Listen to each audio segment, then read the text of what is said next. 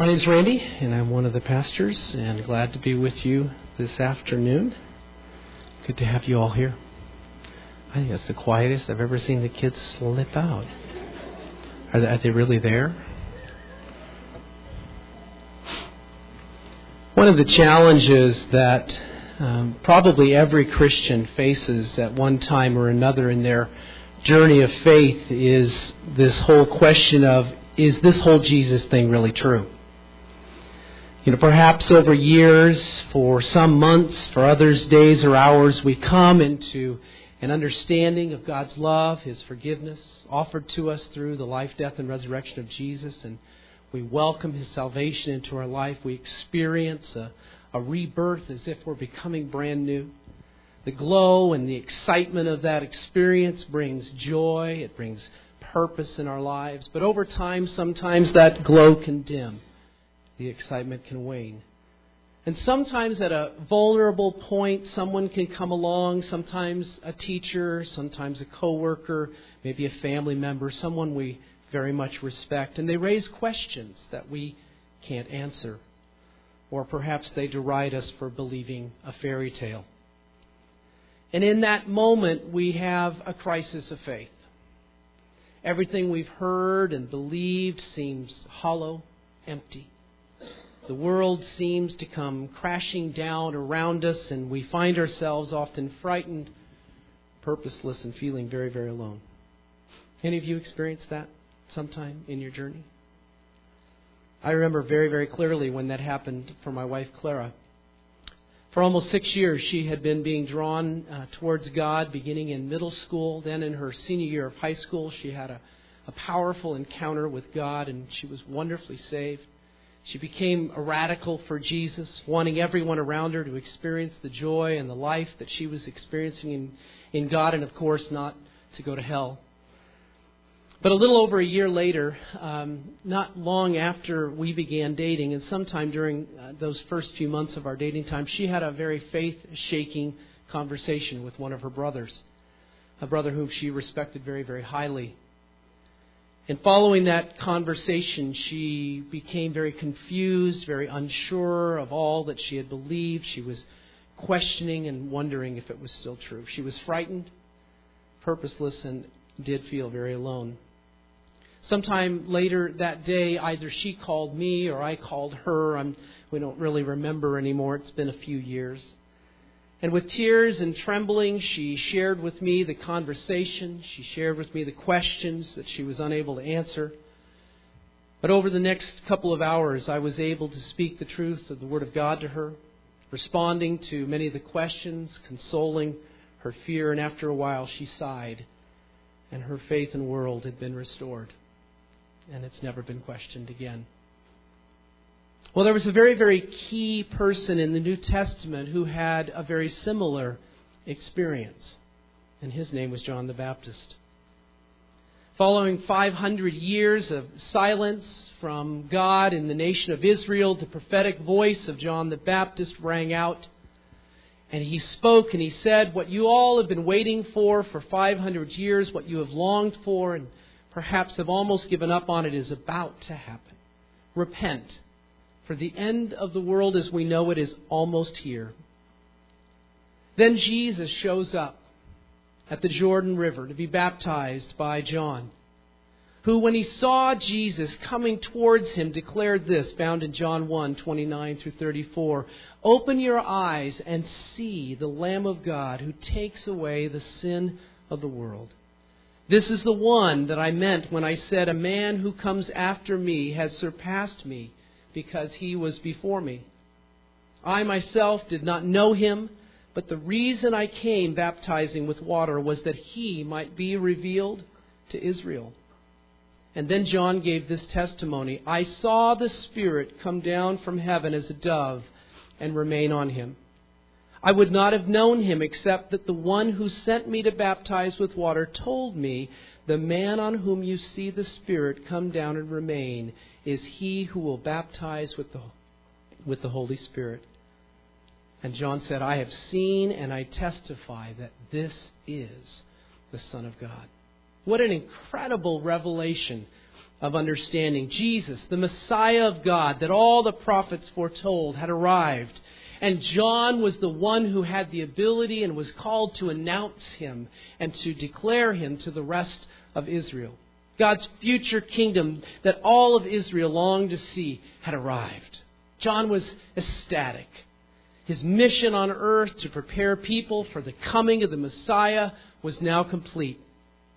Not long after the baptism of Jesus, when John was questioned again about his own role, he said this in John 3 28 and 30. You yourselves are my witnesses that I said, I am not the Messiah, but I have been sent ahead of him. He who has the bride is the bridegroom. The friend of the bridegroom who stands and hears him rejoices greatly at the bridegroom's voice. For this reason, my joy has been fulfilled, and he must increase, but I must decrease. Can you hear the confidence in John's words? This is he whom we've longed for, the Messiah, the very Lamb of God. My work is now complete. He will increase and I will decrease. Surely John's confidence was unshakable. Nothing could cause John to question who Jesus was. Or could it? Very soon after John baptized Jesus, we're told in Luke 3 19 and 21 that John was put into prison by Herod because John had publicly rebuked King Herod for his immorality. And while there in the darkness and the silence and the aloneness of the prison cell, John began to become confused he began to doubt. Can you imagine it?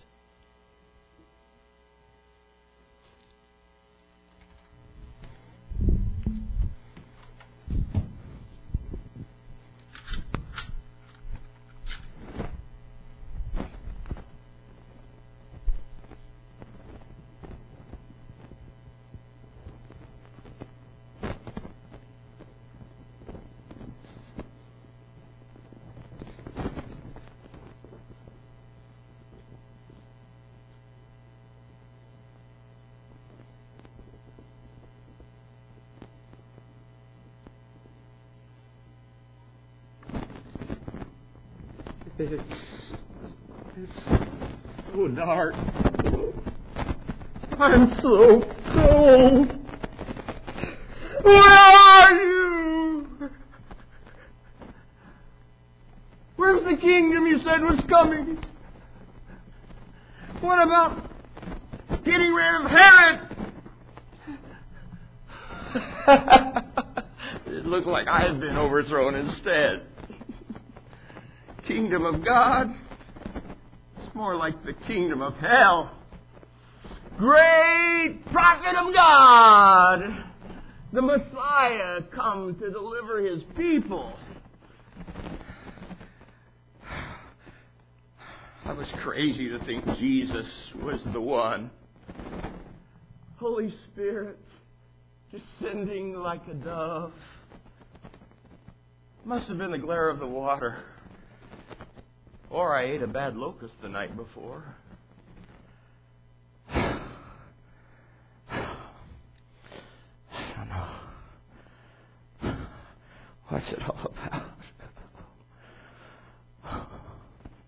But it seems so real. The dove, the voice, what I felt. No. It can't be. He can't be. I should never have hoped. He. Jesus. No. Could he?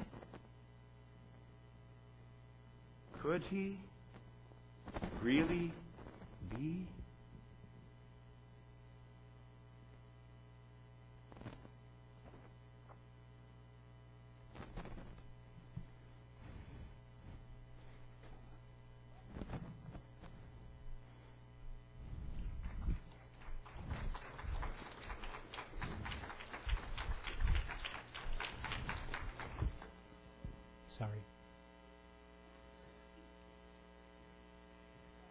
Mean, you'd never think that someone who had had such a profound encounter with God to doubt, would you?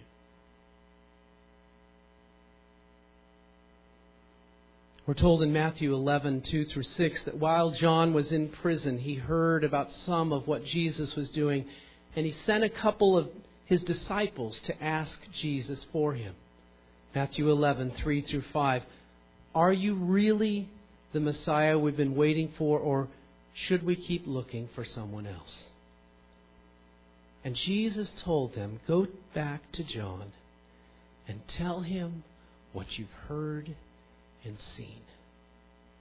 The blind see, the lame walk, the lepers are cured, the deaf hear, the dead are raised to life, and the good news is being preached to the poor.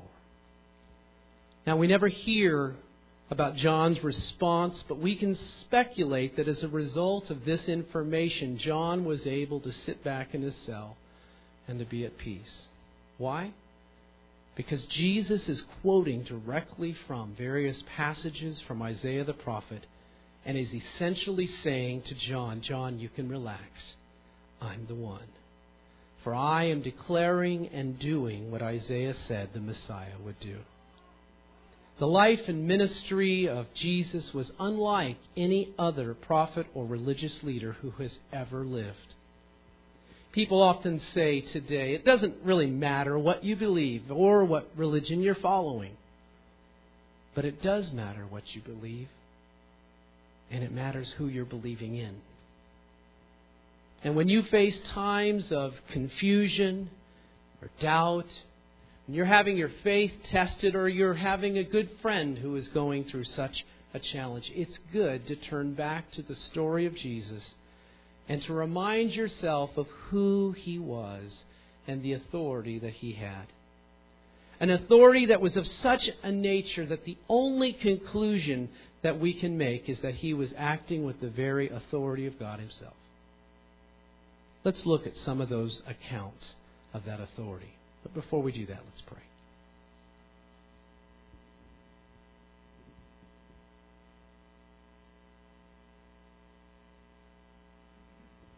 Father, we're all challenged at various times of our lives. We have our high times, and there's the low times. Times of great light and great joy, and times of great darkness and great despair. Thank you that the assurance of who Jesus is never fails, and that no one compares to him. Thank you that what he brought and established 2,000 years ago is still in place today. And the authority that he expressed then, he still has today and has still granted to his church. Help us to be reminded of His authority and help us to walk in it. Father, pray especially for our guests that are here that they would find and meet you today. In Jesus' name, amen. I want to look at eight various places where the authority of Jesus is demonstrated Firstly, Jesus demonstrated his authority in the calling of the disciples. The calling of the disciples. Imagine going to work tomorrow morning. You're sitting at your desk, you're working on a project, and a man walks by and he turns to you and he says, Follow me. Tell me, what kind of authority might that person have to have for you to follow them? Maybe a uniform and a badge? Maybe a warrant for your arrest, maybe a gun. Probably not your boss, but maybe. Well, Jesus didn't have any of those. But when he did that, people followed him without question. Listen to Matthew 4:18 through 22. As Jesus was walking beside the Sea of Galilee, he saw two brothers, Simon called Peter and his brother Andrew. They were casting a net into the lake. They were at work, for they were fishermen. Come, follow me, Jesus said, and I will make you fishers of men. At once they left their nets and followed him. Going on from there, he saw two other brothers, James, son of Zebedee, and his brother John. They were in a boat with their father Zebedee, preparing their nets. Jesus called them, and immediately they left the boat and their father and followed him. With the father saying, uh, John, uh, uh, Zebedee, what authority there must have been in Jesus to speak such a calling and to have men and women follow him. That is some kind of authority. But honestly, I can imagine other religious leaders perhaps walking in a similar kind of authority. Another way that Jesus demonstrated his authority is in his teaching. In Jesus' day, as in ours, the normal style of teaching was to support what you were saying by quoting others. Rabbi so and so would quote Rabbi so and so, who quoted Rabbi so and so, on and on it went. But when Jesus taught, his teaching was of such a level of authority that Mark 122 tells us the people were amazed at his teaching because he taught them as one who had authority, not as the teachers of the law. When Jesus taught, he said, You have heard that it was said, but I say to you. And in each case, Jesus was quoting Moses and the Pentateuch thereby elevating his own teaching above the authority of Moses.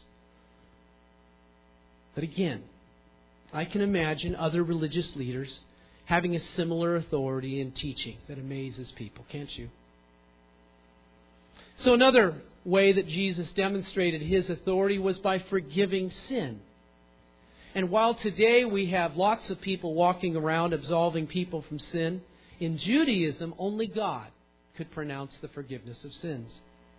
So when some men brought their paralyzed friend to Jesus, and Jesus, seeing their faith, said to the paralytic, Take heart, your sins are forgiven.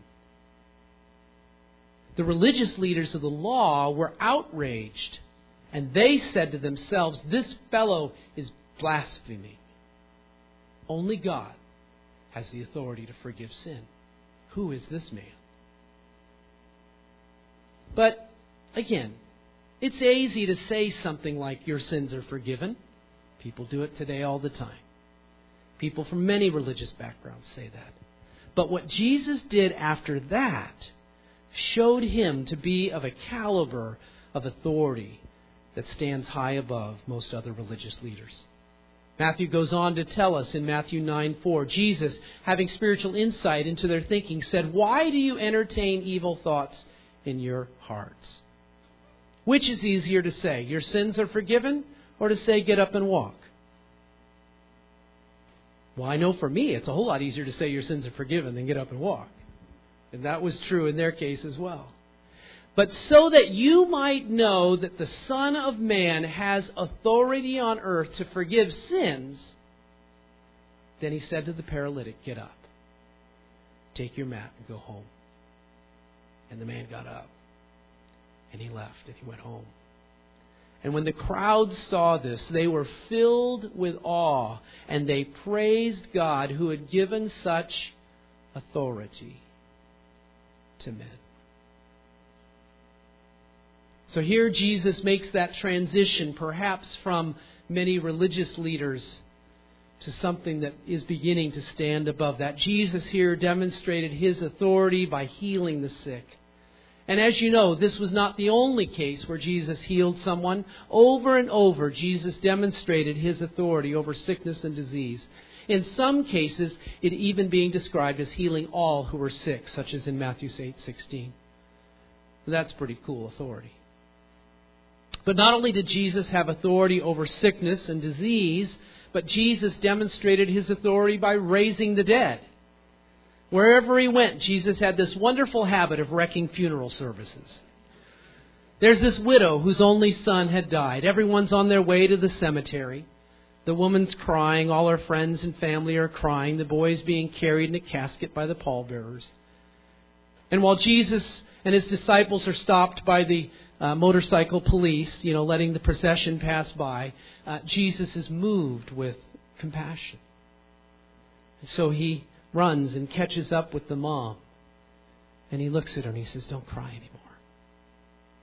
And then Luke tells us what happens next in Luke 7 14 through 16. Then Jesus walked over to the coffin.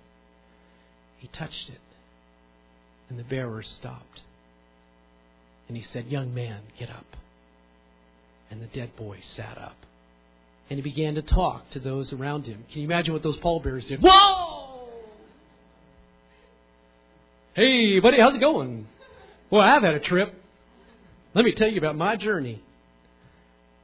Jesus presented the boy back to the mother. And listen to this great awe swept through the crowd, and they praised God, saying, A mighty prophet has risen among us, and we have seen the hand of God at work today. Friends, when you are confused, when you're struggling and wrestling with faith, when someone is raising questions of Christianity or Jesus being a fairy tale, remember who Jesus was. Remember what he did and what he can do today. Now, that raising the dead thing, that really kind of separates the boys from the men, doesn't it? And the women from the girls as well. And if that were the only case of raising the dead, it would be profound. But there are a number of other cases, including, of course, Lazarus, who had been dead for three days, very stinky. And then a whole crowd of people are raised to life during his crucifixion. Can you imagine your grandmother, your great grandfather walking up to you in town? Hey, Sonny, how you doing? Haven't seen you in a while. I mean, what was it like? What incredible authority that in that incredible moment of the breaking of sin and the power of death, that tombs were blown open. Those who were dead walking in newness of life. Incredible. And then, of course, there's the way that Jesus demonstrated his authority by casting out demons. An interesting thing here was that while the Jewish religious leaders thought Jesus was a phony, in fact, they even thought he was a worker of the devil, the demons clearly knew who he was. Keep in mind that these demons were, were fallen angels, and that means that they originally were in heaven and they worshiped Jesus there. Did they know who he was? They sure did. Listen to Luke's description in Luke 4 33 through 36. Once, when Jesus was at church, a man possessed by a demon began shouting at Jesus, Go away! Why are you bothering us, Jesus of Nazareth? Have you come to destroy us? Another account speaks of before the time, before the end of the world. Have you come before the time? I know who you are, the Holy One sent from God. You are the Messiah. The demons had no trouble declaring who he was. Jesus cut him short. Be silent, he told the demon. Come out of the man. And the demon threw the man to the floor as the crowd watched, and then it left him without hurting him further. Amazed, the people exclaimed, What authority and power this man's words possess. Even evil spirits obey him and flee at his command. No long exorcism, no incantations, no drawn out sessions, just the word of command be silent. Come out. And the demons obeyed. Sometimes thousands of them. And that's power, and that's authority. You'd think that by the time Jesus raised the dead, that the disciples would be asking some questions. But it really wasn't until Jesus demonstrated his authority over nature that they really had a comprendo moment. Listen to how Mark tells the story in Mark chapter 4, verses 35 to 41. As evening came, Jesus said to his disciples, Let's go to the other side of the lake. Now, if Jesus says we're going somewhere, you really ought to figure out that that's what he means. No matter what happens along the way. But they didn't quite have that under their belt yet. He was already in the boat, so they started out.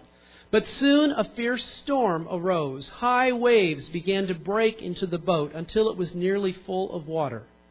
And Jesus was sleeping at the back of the boat with his head on a cushion. That's one tired man. Probably was up the last two nights praying. He's finally getting some shut eye. Can you imagine how that boat was? These are little, these are not ships, gang. These are fairly small fishing craft. There's no, you know, under the hull thing, you know. This is just a giant rowboat kind of thing with some sails on it. And Jesus is sleeping through this thing. Why? Because he knew where they were going. He said, We're going to the other side, boys. But they didn't get it. Frantically, they woke him up, shouting, Teacher, don't you even care that we're going to die? When he woke up, had a Starbucks. He rebuked the wind and said to the water, Quiet down. Suddenly the wind stopped and the sea was calm. And he asked him, Why are you so afraid? Do you still not have faith in me? I said we were going to go to the other side. And they were filled with awe and said to one another, Who is this man? that even the wind and waves obey him. A storm is raging. Jesus is peacefully sleeping. The terrified disciples wake him up, and he says to the storm basically, Stop it. And it does. Immediately, the wind stops, the water is calm.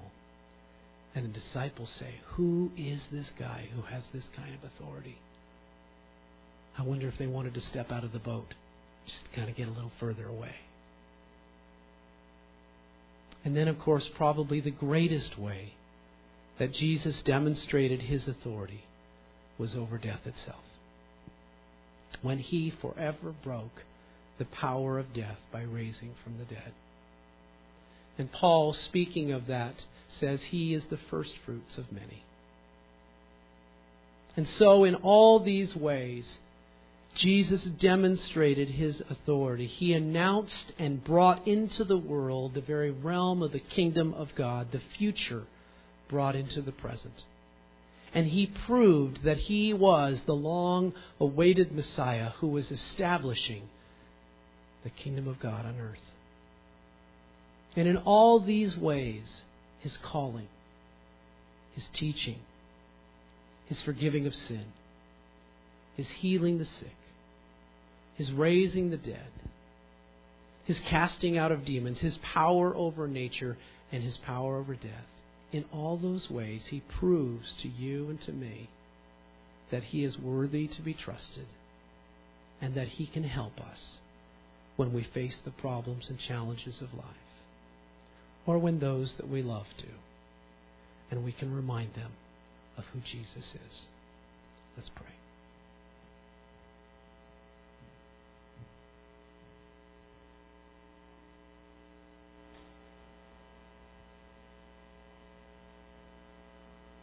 Just one glimpse of Jesus, the true Jesus, the real Jesus.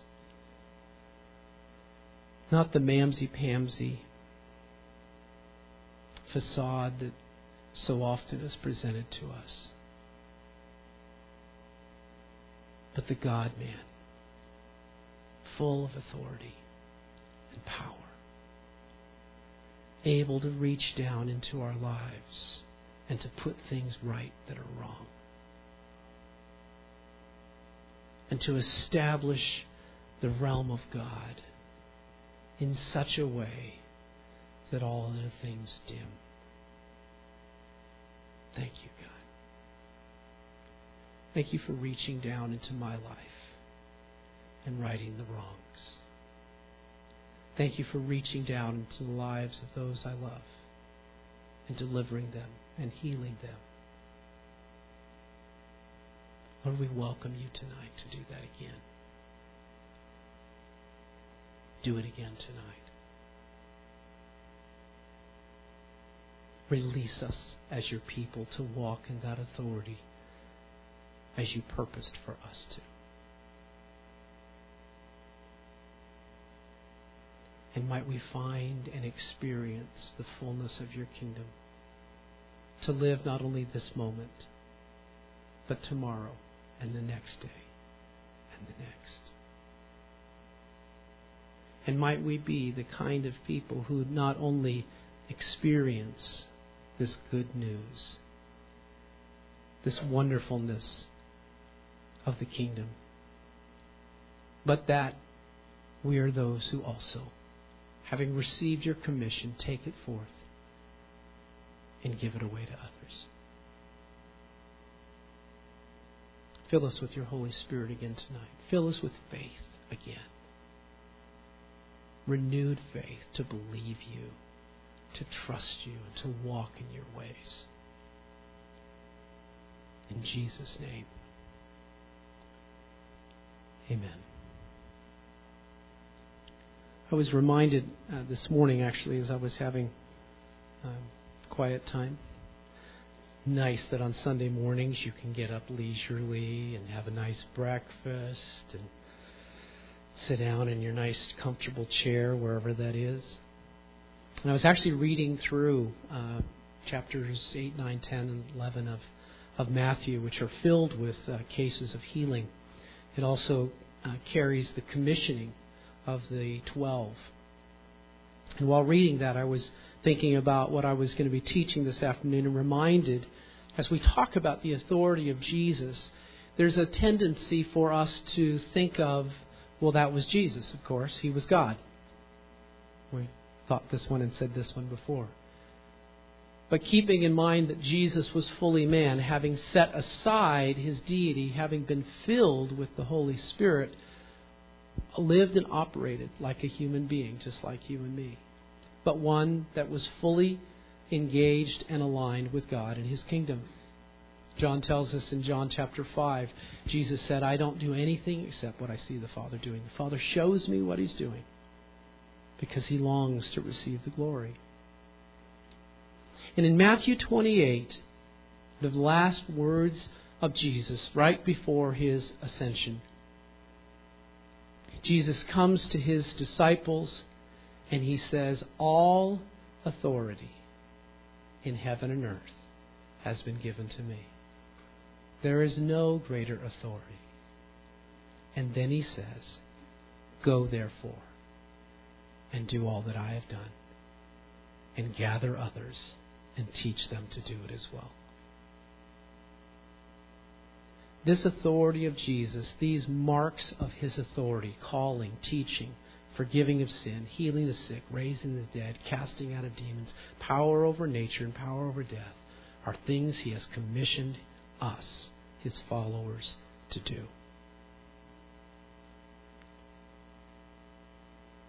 But it's hard to do because it's so much easier to be discouraged and baffled. But tonight, we're going to take a couple of minutes We've got about five minutes left. Right? Four, five. Oh, we're doing great. We've got more time than that. It's hard figuring out this time thing. You know, it used to be 10:30 to noon. Now it's 4 to 5:30, right? So it's 10 after, so we've got a little time. And one of the patterns that we see in the ministry of Jesus um, is tell and show. When I was in kindergarten, uh, we did the uh, show and tell model. You know, I brought in my brother's tarantula, and I told them about it, and uh, wanted to bring it out and have it on my arm like my brother did, but the teacher wouldn't let me do that. So we did the whole show and tell. Jesus, on the other hand, did tell and show.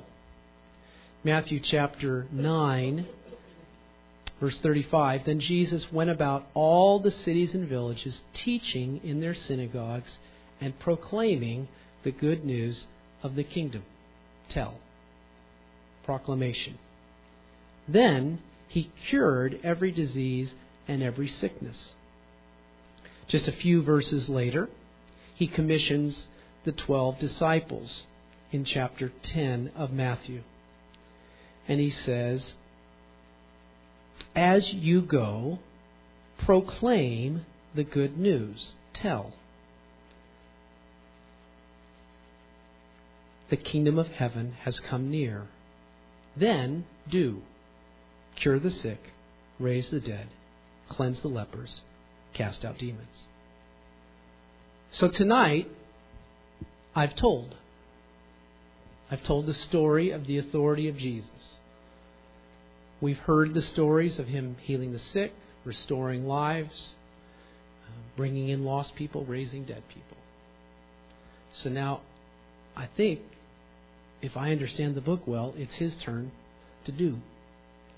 And so we're going to pause and we're going to invite the Holy Spirit. I guess Claire's not in here. What's that? Ah, that's good. Um, I will look towards some of the leaders in the church, if any have uh, are getting support or ideas or things. We're going to just welcome the Holy Spirit. Uh, John Wimber, the founder of the movement, uh, used to say this is now clinic. Uh, some vineyard churches release the service at this time. We're going to go ahead and keep you guys in just for a couple more minutes and give an opportunity to see what the Father's doing, to align ourselves with Him, and then to do that and to partner in that and to allow His authority to be manifest here. So, Father, we thank you that your kingdom is here tonight. That this is not just a fantasy or a fairy tale. It is the true Word of God. And you have truly commissioned us, your followers, to be trained in these very things of Jesus and to obey Him and do them.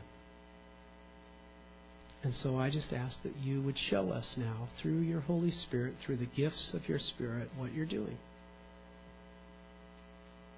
What lives do you want to touch now? What things do you want to heal and mend?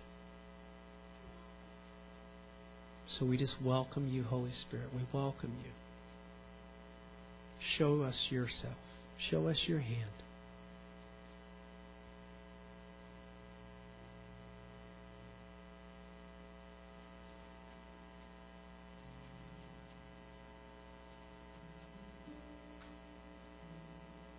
I'm just going to wait for a minute.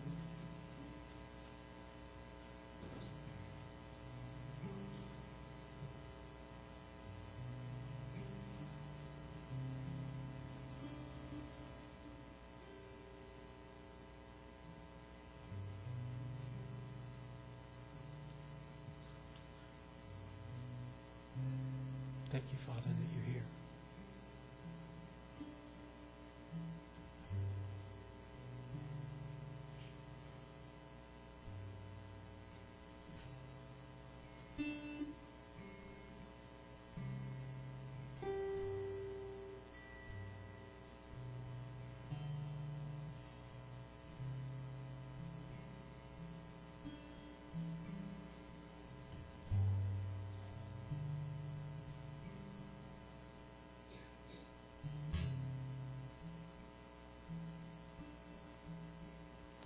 I'm getting a number of impressions, um,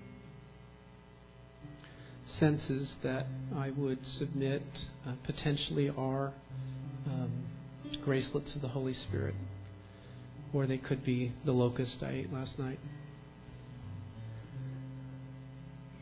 Um, as I looked out, uh, for very first uh, sense I got was a broken heart, and um, I just submit that to you. That there is um, at least one individual here tonight that just feels like your heart is shattered, it's broken, and would suggest that the Lord wants to bring some healing and mending to that heart. I also had the sense of uh, somebody here that's battling anxiety. Um, was even experiencing that this evening during the service includes heart palpitations and um, great, quite a bit of um, emotional distress.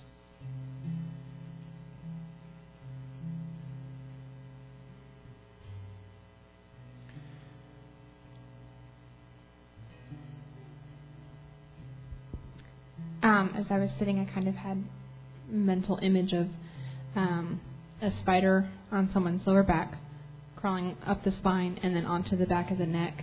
And my the sense that I had was that not that was a literal spider, but the idea of, of pain and that sort of pain that works its way from the base up to the neck and then it ends up kind of throughout the neck.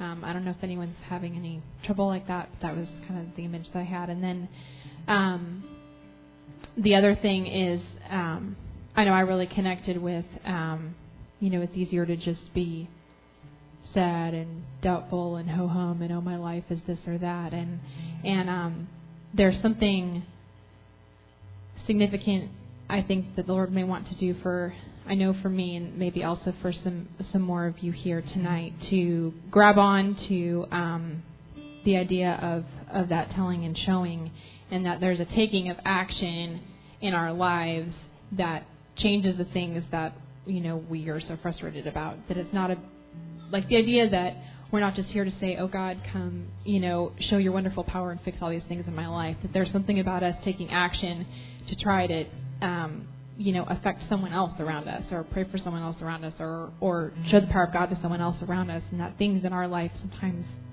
come into alignment in that process. And we don't have to just wait for god to come show up in our life. We can go show up in someone else's life with his power and something changes in our life because of it. So i don't know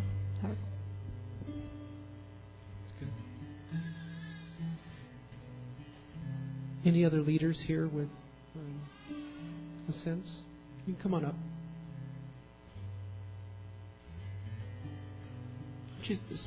As you come up, why don't you identify your name? I'm Randy, of course. This was Joy.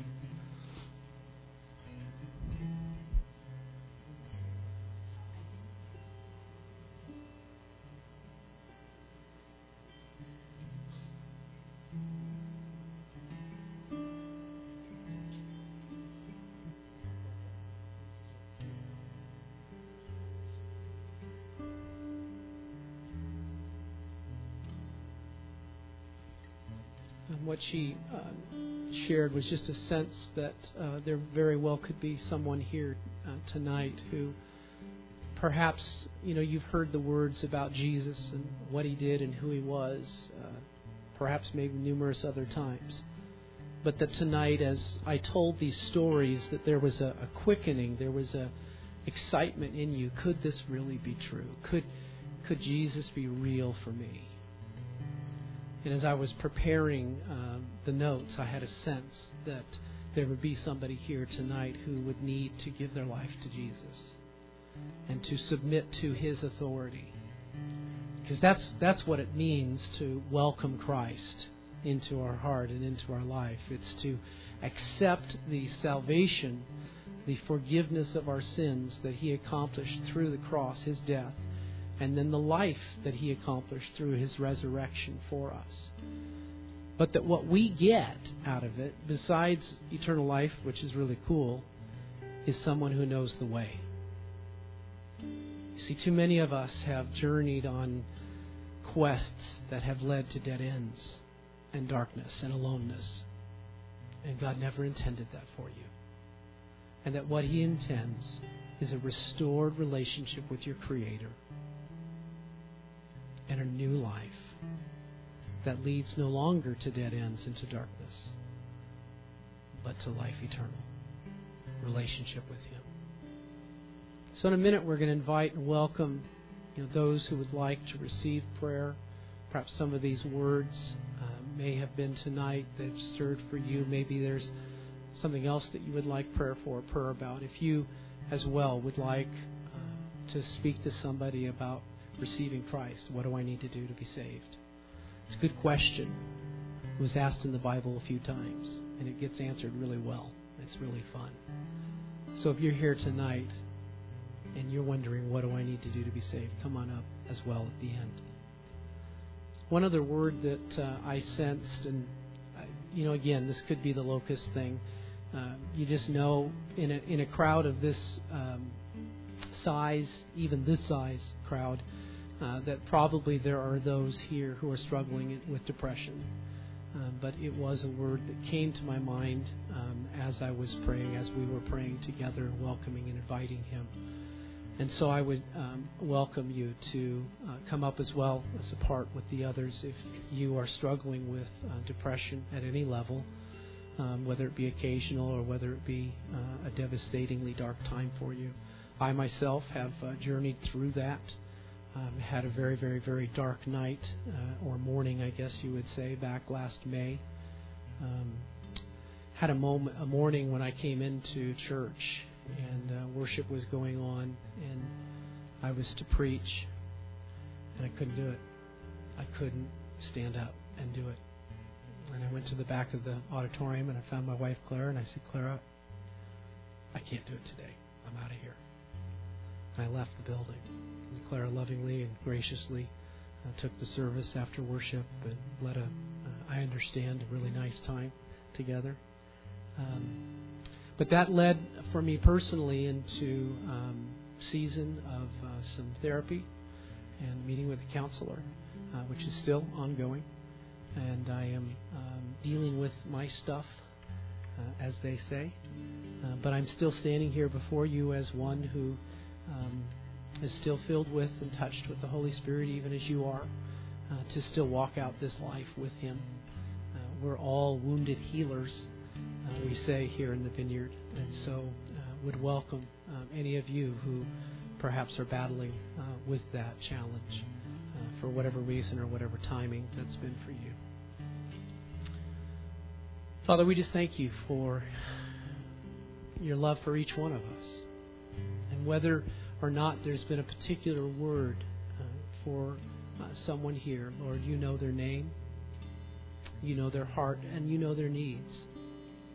And so I just welcome you, Holy Spirit, to work even now, to wrap your arms around them, those that are especially just feeling really, really alone.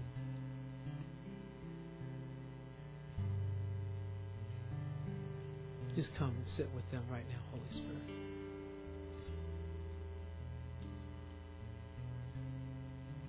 Give them the courage to do it again tomorrow and then hold them again tomorrow. And give them courage to do it again the next day.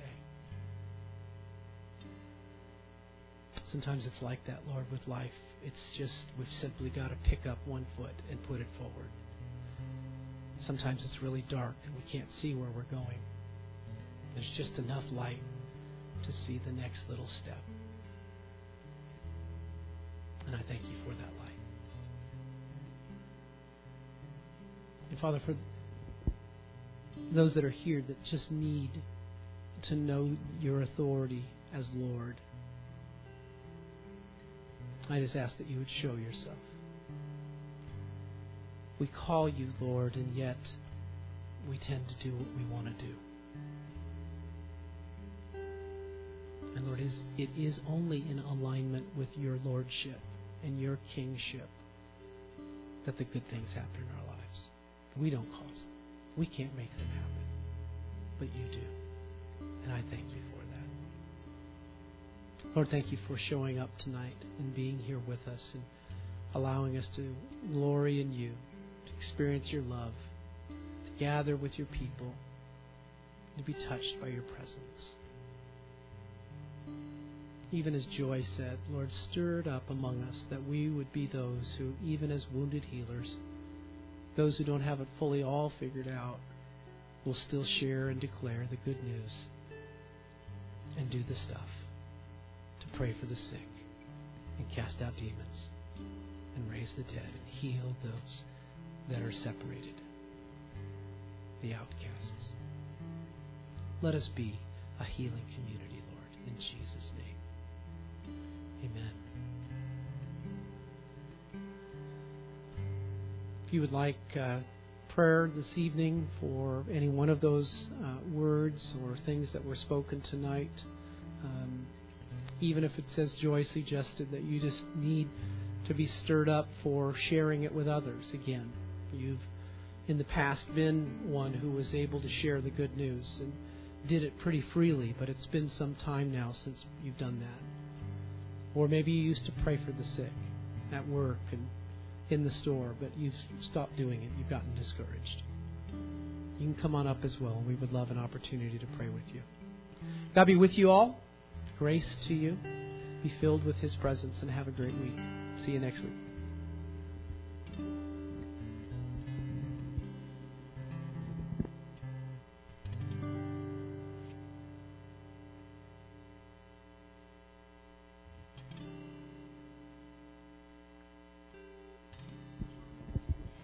We could have uh, any folks who would like to join us to help pray for those that come up, that would be exceptionally helpful to us tonight as well.